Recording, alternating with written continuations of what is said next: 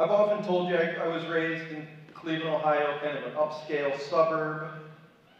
After I lived there a while, I went to school in Chicago, big city, so you could say I understand city life pretty well. I got married to my wife, and after a year, we moved here to Kent City. And this small town. And honestly, I realized that things are run a whole lot different in a small town than they are a big city. I mean, a lot different. So, one of my first things to do is to get some inside sources to figure out what's going on and how to maneuver. I want to be a good pastor, so I want to figure out who's in charge, because they're the ones I have to go after if I have to get anything done. And so what I did is I called them my Kent City deep throats. You know, we meet down in Grand Rapids underneath the parking garage, and they tell me all the secrets, and sometimes the back alleyways. And I have one question that is always intriguing. Here's the question that my anonymous sources answered for me. My question was, who runs the town? Who runs the small town? And the answer is very shocking. It's quite shocking. Everything that happens in this town, and towns like it, small towns, with regards to school, politics, even who's going to play on the team, is determined by the mothers of the town. Mama Bear is in charge. She really is. It's not the gray haired old guys that go to the corner restaurant and drink coffee thinking they're solving the problems of the world. It just stays. It's not even the coaches that scream and yell on the sideline. It's mom. She's in charge. And she runs the small town. If their dear, sweet, innocent son or beautiful blonde haired daughter is not starting on the school team, mom's going to let the coaches know very loudly. If their exceptionally hardworking student gets in trouble at a weekend drinking party or is caught cheating on a te- test, and the teacher threatens them that they're going to miss a sport event or a dance, mom schedules a meeting with the principals and has a what for meeting, you know, where she says, You know, this is not my dear child's fault. And may I say, would you like to keep your job? And they give you that look like that. It's the mom who, um, at senior night at the high school, who knows how to get all the scholarship money for their kids. They have the ins and outs of who do I talk to to get more money, to get the goods for my child. And when I was youth pastor, most of my meetings were with mom. Most of them when she'd come into my office, knock, and say, Pastor, we need more activities for my child. My dear, sweet, godly child is not that excited about youth group. If you just had a few more things going on, if you let them sing in the youth, youth worship team, if you could just protect them for some of the meaner kids, they might like youth group more and the church more. Can you do this for me? Could you fix it? Because if you don't, there's a lot more churches in the area that we can go to. And then they put peach lipstick on their face and smile and wink and leave. Oh, mom has the power in town. That's how it goes. Precisely because mom loves her dear, sweet, vulnerable children. She wants them to have the very best so they can be the best. I mean, who doesn't love their children? And do you know how you can tell if your children's the best? They're better than all those other rotten kids. You know what I mean? They're the best. It's just love. And did you know it's always been that way? Turn to Matthew 20, because we're going to see a mom that is just like the moms in Kent City. Matthew chapter 20, verses 20 to 28. And the title of this is just a mother's request, a sweet mother's request.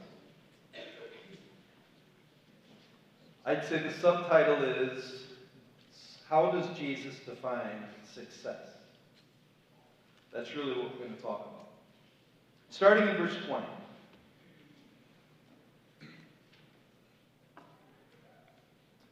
The mother of the sons of Zebedee, which is James and John, came up to Jesus with her sons. Kneeling before him, she asked him for something. And he said to her, What do you want? And she said to him, say that these two sons of mine are to sit, one at your right hand and one at your left, in your kingdom. Jesus answered, You uh, do not know what you're asking. Are you able to drink the cup that I am to drink? They, meaning James and John, said to him, We are able? Sure, yeah, we can do it. Kind of. That's probably what they said. He said to them, You will drink my cup, but to sit at my right hand and at my left is not mine to grant, but it is for those whom it has been prepared by my Father. And when the ten heard it, they were indignant at the two brothers. But Jesus called to them and he said, You know that the rulers of the Gentiles lord it over them, and their great ones exercise authority over them? It shall not be so among you, but whoever would be great among you must be your servant. And whoever would be first among you must be your slave. Even as the Son of Man came not to be served, but to serve, and to give his life as a ransom for many. If you remember from Mother's Day, we preached on verse 28. But this is a very interesting story. So let me give you context. The context is that Jesus is rounding the end of his public ministry. And for the last two years previous to this conversation, he became the talk of Jerusalem, Judea, Galilee. I mean, he is the most popular person in the country. And he's nearing Jerusalem. So they're from Jericho and they're going up to Jerusalem because he's getting ready to die. That's where we're at in the book of Matthew. It is the march to the cross. By this time, the disciples also have seen him work wonders. He's healed lepers, the lame, he calmed the storm. And they know, they know, this is the Son of God. They're sure. So they also know they have hitched their wagon to the right star. He is the Messiah. He's God's chosen king. So you know they had to be excited, especially after listening to chapter 19, verse 28. Look what chapter 19, verse 28 says. I mean, this is only one chapter before this. Listen to what Jesus said. He says to them, and those of the disciples, Truly I say to you, in the new world, when the Son of Man will sit on his glorious throne, you who have followed me, meaning the disciples, will also sit on 12 thrones, judging the 12 tribes of Israel. I was one of the disciples, and I just heard that. Man, I'd be licking my lips and cracking my fingers and going, man, I'm going to get it. I'm going to be the top dog. I'd let everybody know, especially my mom. I'd call her right away. I would. I would say, hey, mom, you won't believe what Jesus just said. You won't believe it. You don't have to worry about me anymore. I know I'm a hothead. I know John and I get mad all the time. And I know growing up you're really worried about would we make anything of ourselves. But let me tell you, Jesus just promised that we would, we would rule on thrones with him. And their mom, who met Jesus, often she would follow them, probably would say that was the sweetest news she's ever heard in her life. I have dreams for my kids. I know my dear wife has amazing dreams for her sons, dreams where they, she rubs her fingers together and, says, Man, if only. I call that having visions of grandeur. Every mom has visions of grandeur for their kids. It starts from the moment they are born. Moms look at that kid and says, I know God has made them for a great purpose. They're going to be important. They're going to be somebody. Every mom knows how that feels. So James and John and their mom are they're flying high at this point. The way you can tell they're flying high is they completely missed verses 17 through 19 right before verse 20. Look what verse 17 and 19 say. And as Jesus was going up to Jerusalem, he took the twelve disciples aside, and on the way he said to them, See, we're going up to Jerusalem, and the Son of Man will be delivered over to the chief priests and scribes, and they're going to be condemned to death. Or he's going to be condemned to death. They, they kind of missed that. And then verse 16, and deliver him over to the Gentiles to be mocked and flogged and crucified. They missed that too. And he will be raised on the third day. And then verse 20 begins. It's as if they were so caught up in what they heard in chapter 19, verses 17, 18, 19 made no sense to them. This did not fit well into their visions of grandeur. I think it happens with all of us. We tell ourselves many times, man, I've been following the king. When you follow the king, I know, I know the king is going to give me my best life now. I know it. I know it. And so this vision of grandeur, that I'm going to be somebody, chokes out everything else. Listen to their dear sweet mama again in verse 20. And just kind of imagine. The mother of the sons of Zebedee came up to him with their son, her sons, and kneeling before him, so it's an act of, really an act of obeisance or worship. I think it's a little bit manipulative. She kneels before Jesus and she said, Can, can you uh, do something for my son? I just have a little request. That's all. And Jesus says, Well, what is it? She said to him, here's the word in the ESV says, say. It just means promise me, kind of. Can you just do this for me? It's, it's just a little, a little request. Yeah, what is it? Can you make sure my son sit on your right hand and left when you rule the world? Is that okay? Just kind of give him the world too. It's just a small little request. Oh, they're nice boys.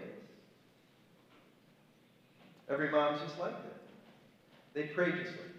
We all pray just like that. We pray like this Dear Jesus, my wonderful Lord, who can do anything?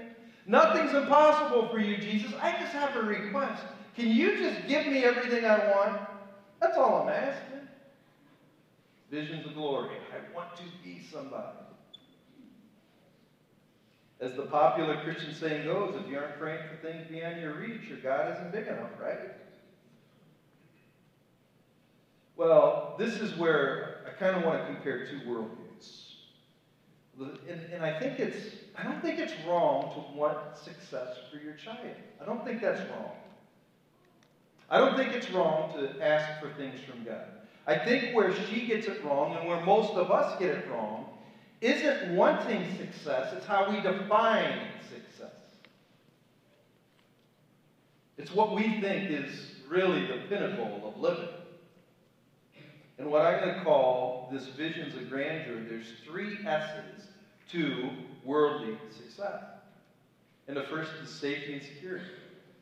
This is where the vision starts. It's the base. Parents want their children never have to worry about not having or doing without. To not have to scrape by. Not having to face the troubles and danger that I had to when I was younger younger adult. That's why we live in this era called the helicopter parenting, parenting, helicopter parenting, where they hover and they protect. And the parents make all the plans for the child so they'll be okay. Because we don't want them to hurt. If I heard it once, I heard it a million times. I don't want my child to ever struggle and suffer the ways I had to struggle and suffer. Even when it comes to salvation, many parents have so isolated and protected their children from temptation because they just don't want their children to be hurt like they were or fail like they did when they were young adults. I mean, it makes sense. Makes sense. Which leads to the next one, which is satisfaction. We just we just want our kids to be happy. That's the next stage after safety. I just want my kid to have a great life meaning I want them to have it all. I want my kids and grandkids to have the very best of things. I don't mind suffering just a little so my kids can have more than I did when I was their age. I remember when I, my wife and I were first married.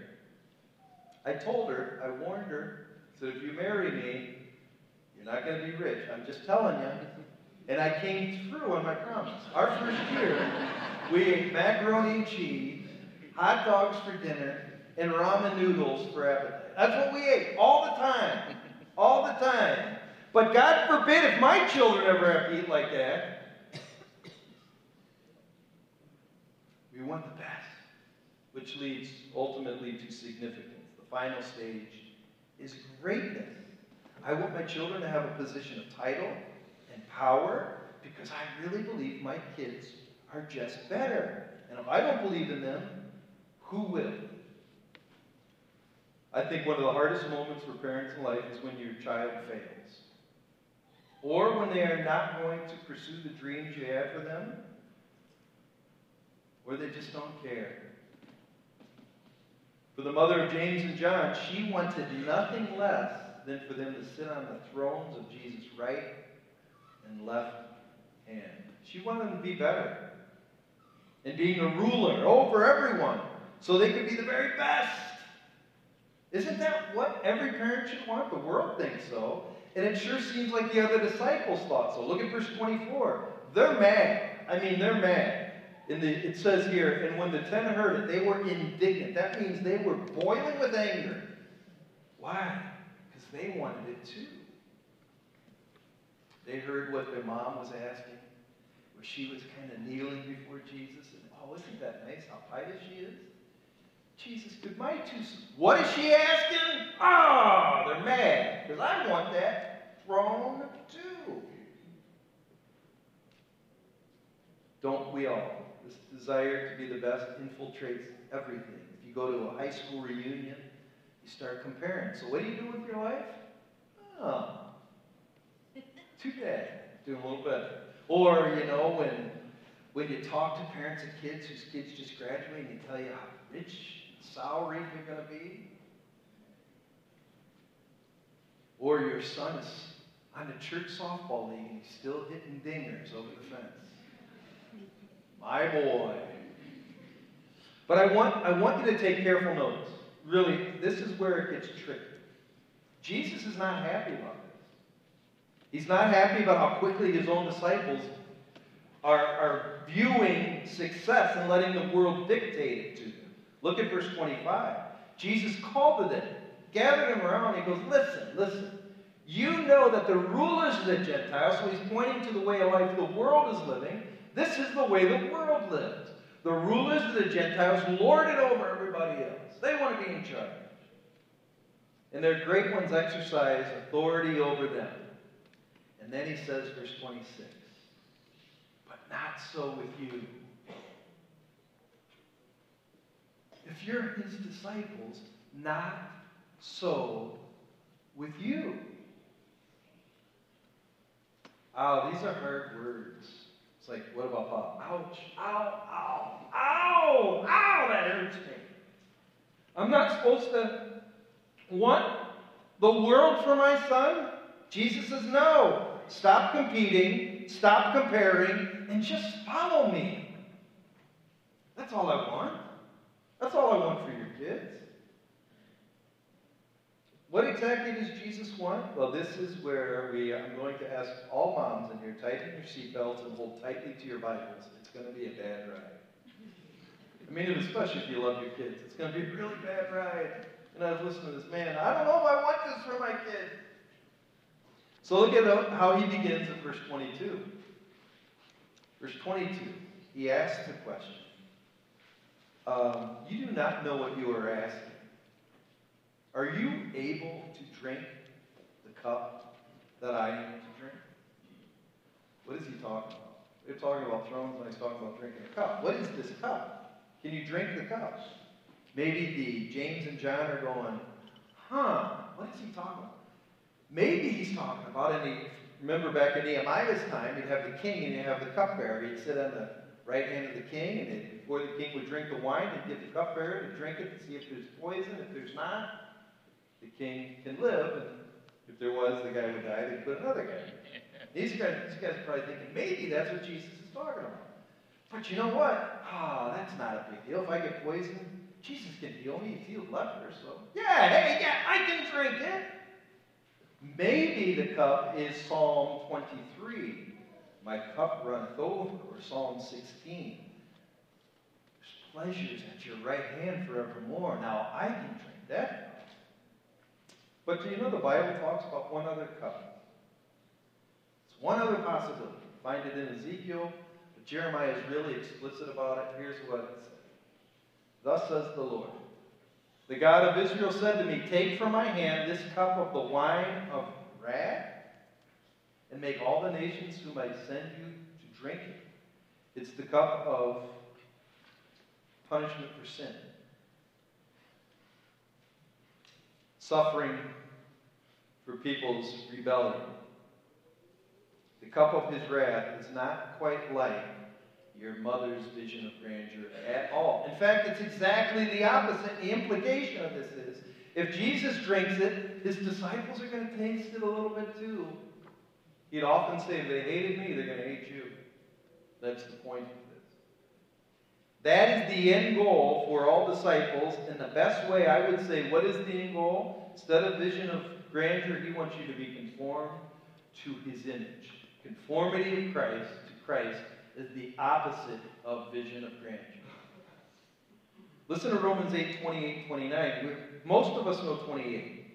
And we know that in all things God works for the good of those who love him, who've been called according to his purpose. I get that. Then verse 29.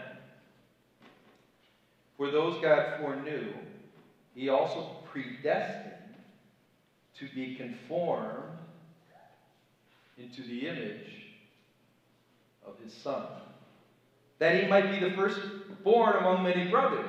Again, if he drinks it, I must drink it because I'm his disciple. He did not skip the valley to get to the mountaintop. He went through the valley. Why do I think I get to leapfrog just to the mountaintop? I do if I'm going to follow him. Also, have to go through valleys to get to the top.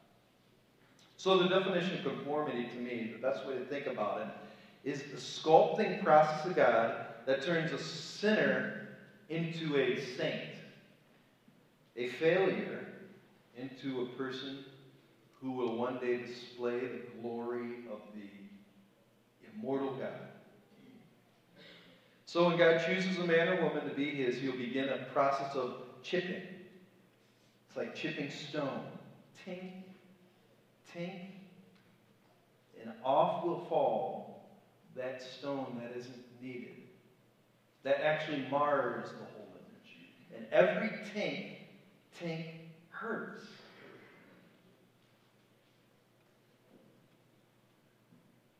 Just like a sculptor chisels off the stone to bring up the image he is producing, he uses suffering and trials to do that.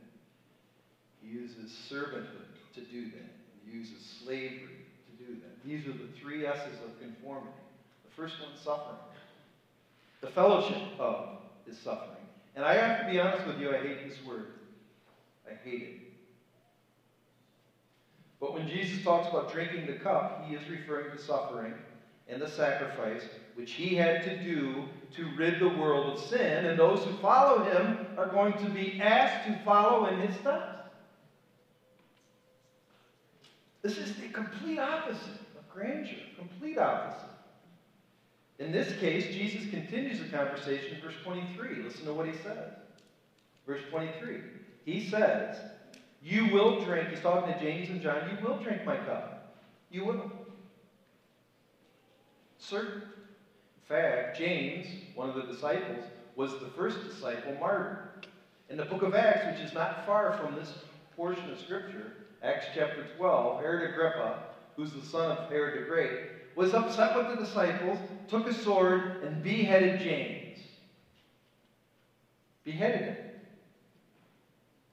His brother John, you might know who John is, John wrote Revelation, where he was stuck on the island of Patmos. They figured he died on that island in exile at the age of 98. His tradition says he was he was persecuted. He was actually boiled in oil one time for his faith in Christ.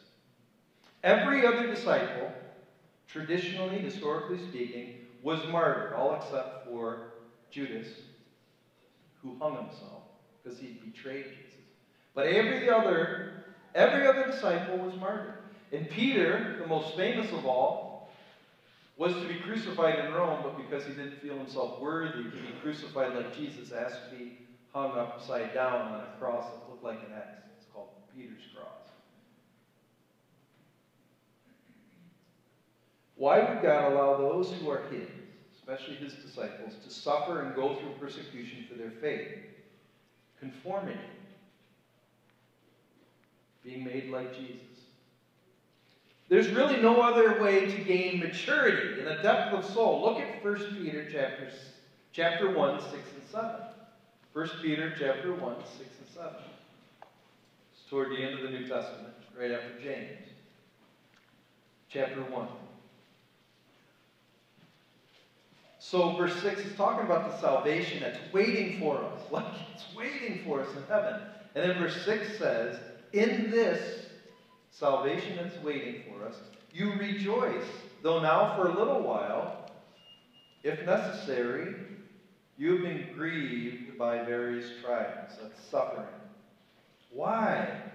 Verse 7 so that the tested genuineness of your faith, more precious than gold that perishes though it is tested by fire, may be found to result in praise and glory and honor at the revelation of Jesus Christ. The NIV even says, so may be found genuine. So your faith may be found genuine. So, in other words, Peter is saying, some of you are going to go through trials, difficulties, so your hypocrisy will be chipped away.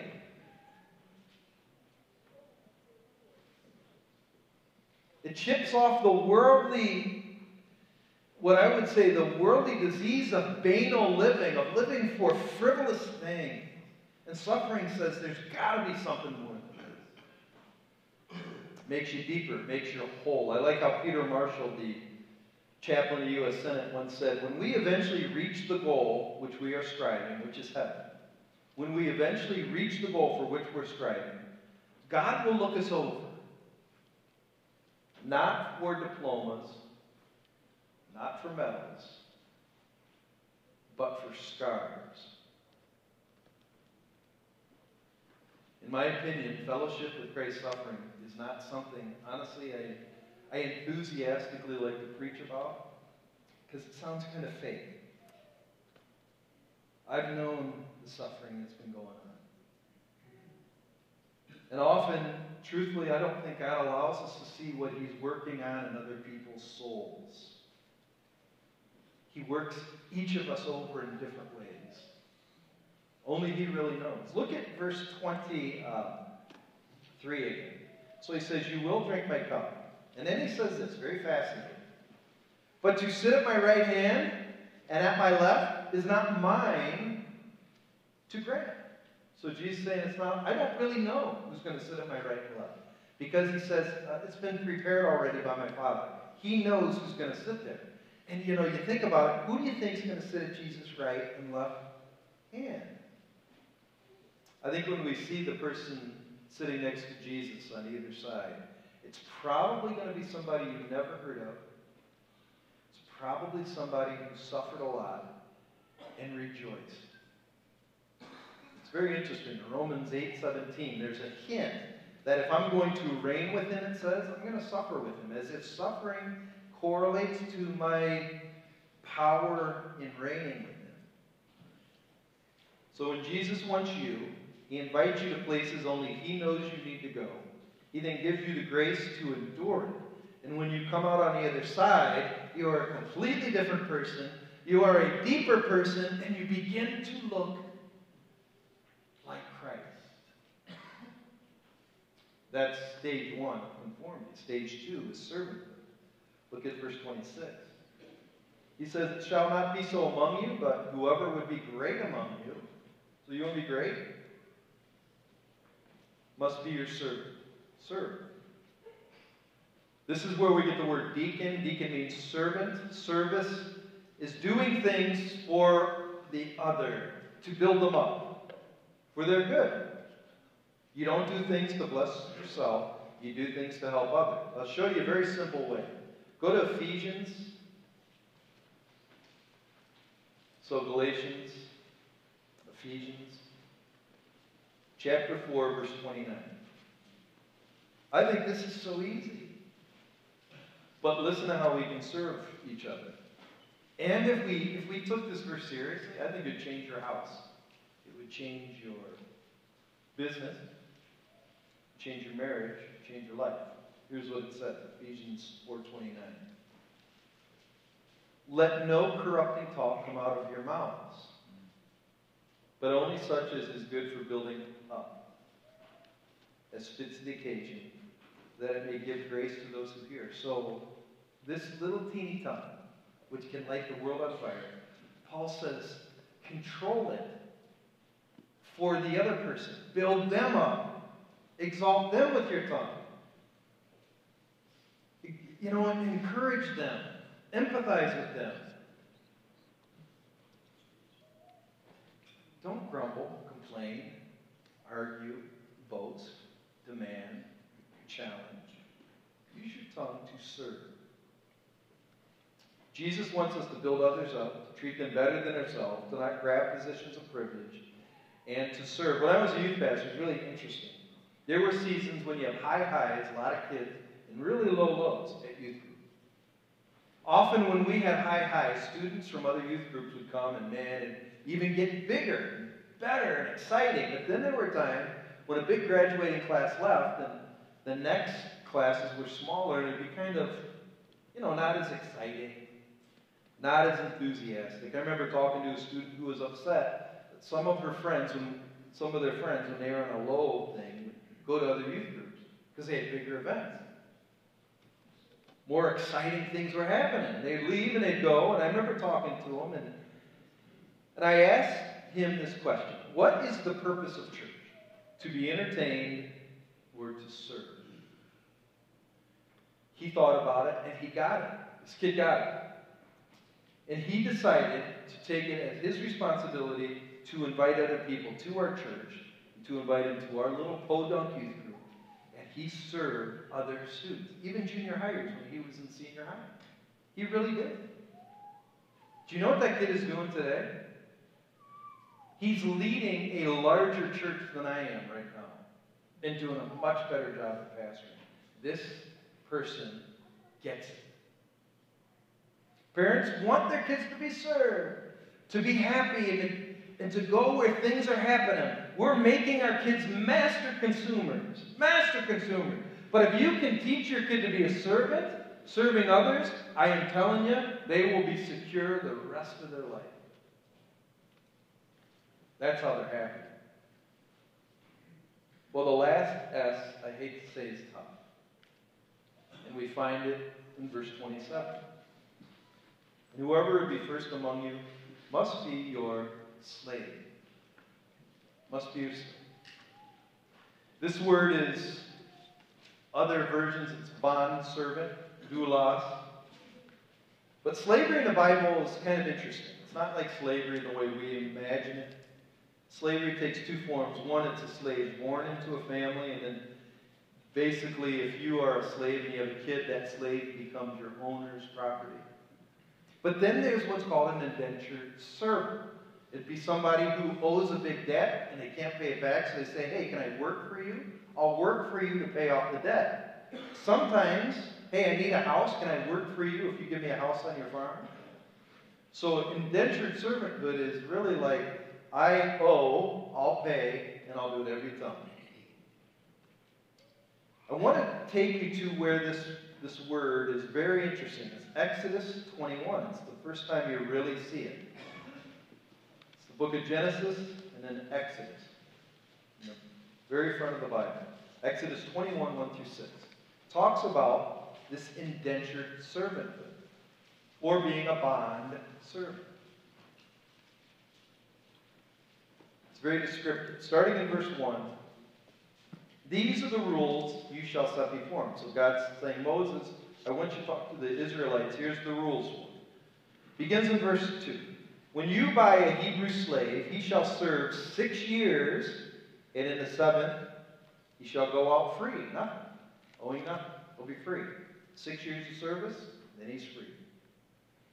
If he comes in single, he shall go out single. So if he's a single guy and he works six years, he leaves single. If he comes in married, then his wife shall go out with him. So he remains married. If his master gives him a wife, and she bears him sons or daughters, the wife and her children shall be her master's, and he shall go all alone. But if the slave plainly says, I love my master, my wife, and my children, I will not go out free. Then his master shall bring him to God, and he shall bring him to the door of the doorpost, and his master shall bore his ear through with an awl, and he shall be like he shall be his slave forever. So if the slave loves the master, loves serving with the master, he'll go up to him and says, I'm yours for life. Takes his ear, takes an ice pick, jams it in his ear on the side of a door, gives him an earring. He's a bondservant for life, never leaves. That is the best description of Christianity I've ever heard. Jesus bought me out of slavery. Jesus is the best master who takes care of me every day. All of my needs. Jesus is kind. And Jesus is worth giving my life to. If that's not what a Christian means, then what is a Christian? Is that not what you want for your son or daughter? To be owned by Jesus? Or do you want them to be, you know, have a house on the side of a lake where they have a great job and look, they're secure. You want them to be secure. Or do you want them to be, you know, like a, uh, they, they, they get everything. They are satisfied. That's my beautiful daughter. Look how she can take pictures on Instagram drinking wine at a restaurant. She's so beautiful. She has such a happy life. Or look at my son. I mean, He's, he's really significant. He's on three baseball teams, travels across Indiana, Illinois, and he, his batting average is over 320. Where do you want him to conform the image of Christ? Grandeur or conformity? I was uh, given a great gift at the age of 23. I was able to clearly hear from the lips of both my mom and my dad what they wanted from me. Well, it began where I really just wanted to please them, especially my dad. He was a salesman, I became a salesman. He went to the University of Dayton, I went to the University of Dayton. He got a sales job in Cleveland, I got a sales job in Cleveland working for Honeywell. He wore suits, I wore suits. He taught me how to play golf. I played golf with my friends for a long time. I just wanted to make him happy and be proud of me. I was my father's son. But then something strange, something wonderful happened to me. Jesus bought me on a highway in Mentor, Ohio, Highway 44. I gave my life to him at that moment, utterly and completely, and he changed me. At work, I changed too. I started disagreeing with the ethics of my Italian mobster boss, Frank Filippelli. How you say his name? He wore pinstripe suits, pinky ring, and this guy was a shyster. But man, he's rich. He knew how to get sales. But I would argue with him because he was ethically wrong and he didn't like when I'd argue with him. And one day, I brought into my office a brochure for a place called Moody Bible Institute Grad School. My boss saw the brochure on my desk and he called me to the office. He said, Weeks, I need to talk to you. Come on in here. Then he looked at me and he sat me down across from his desk and he goes, Are you planning on making a career here at Honeywell? Or are you going to go to that Bible school? What are you going to do? He smirked that Italian devious smirk and I said, I don't know. I don't know. Well, then, he said, as he handed me a large cardboard box, I'll give you 10 minutes to pack up your office and resign. I also need to take your car keys because it's a company car. I'll drive you home. I packed my books, box, books, put them in the box, signed papers to leave, got into the car, and he drove me home. We said nothing on the way home. We said nothing. As we drove up my driveway, my driveway was kind of steep through some woods. Went up. I'll never forget it. Surreal moment. We're driving up. He's driving me up in a company car. And at the end of my driveway was my dad sitting on a metal chair at the end of the driveway. He's wearing a white t-shirt. My mom was cutting his hair with one of those electric razors. The hair clumps were falling on, dabbling on his white t-shirt. And um, I got out of the car. I closed the door. Frank Filippelli sped away down the driveway. And there I stood with my box in hand. Wearing a suit, my tie was loosened, and now I was jobless. Was jobless. What would my dad say? Was his son a disappointment? Who just got a degree from University Dayton, paid all that money? Did his vision of grandeur for me disappear like a morning mist? I had no security, I was not satisfied, and I had no significance. I was a 23 year old broke man with no job and a box. The first thing my dad did is smile. He smiled. My mom turned off the razor and she smiled. And then my dad said something I'll never forget. He looked at me and goes, Chris, this is great. Now your life really begins. And he said that because he understood something. He knew Jesus bought me and I was his. And he was happy about that. I wasn't a failure. I was a child of the living God. My question for you is what do you want with your children? Grandeur or conformity?